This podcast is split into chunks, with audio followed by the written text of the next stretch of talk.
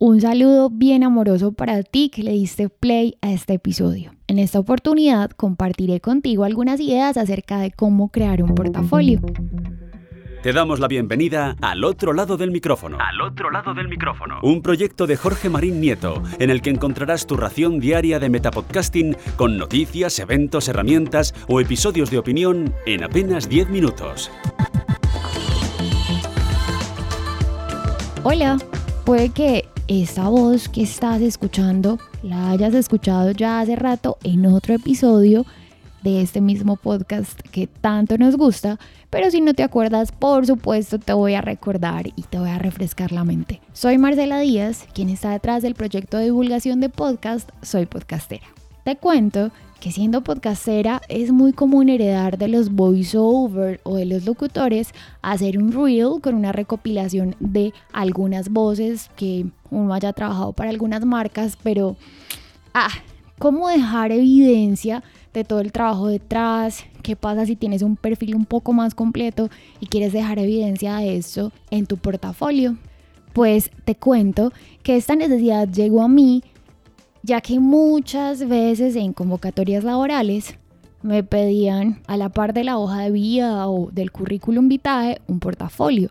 Y la primera vez que me lo pidieron quedé súper pensativo. Te voy a decir por qué. Empecemos porque, ok, a mi mente vino, he sido corresponsal de emisoras online. He hecho voiceover para algunas empresas.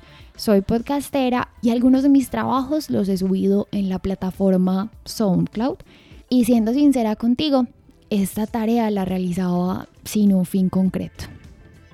Pero uniendo esto que hacía por amor al arte, a la necesidad de reunir mis trabajos sonoros en un portafolio, tuve muchas ideas, las cuales compilé y compartiré contigo en un paso a paso que concreté teniendo en cuenta mi experiencia realizando mi propio portafolio. Espero te sea de mucha, mucha utilidad y que si tienes preguntas lo conversemos en arroba soy podcastera.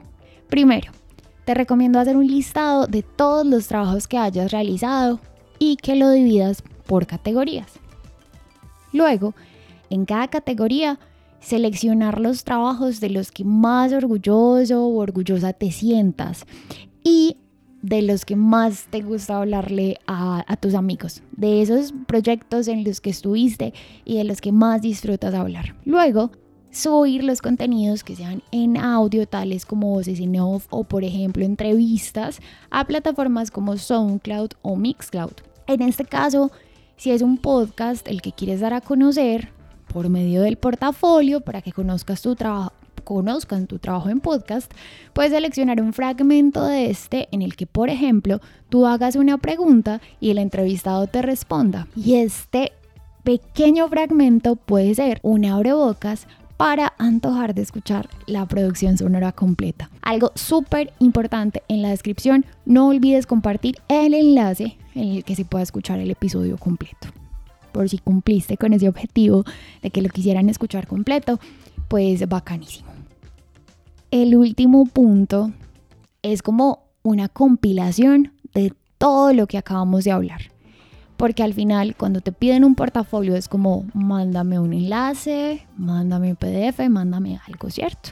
Entonces, te recomiendo hacer un sitio web en el cual te presentes, cuentes acerca de tu experiencia, formación e incluyas el contenido por categorías. Para el desarrollo de este sitio web, te recomiendo plataformas como WordPress o Wix, que tienen plantillas personalizables para currículum vitae o portafolio, las cuales te facilitarán cumplir con la tarea.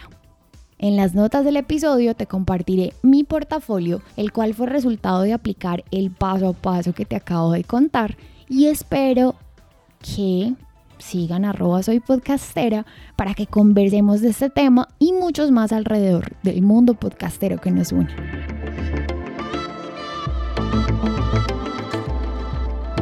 Y ahora me despido y regreso a este sitio donde estáis vosotros ahora mismo, al otro lado del micrófono.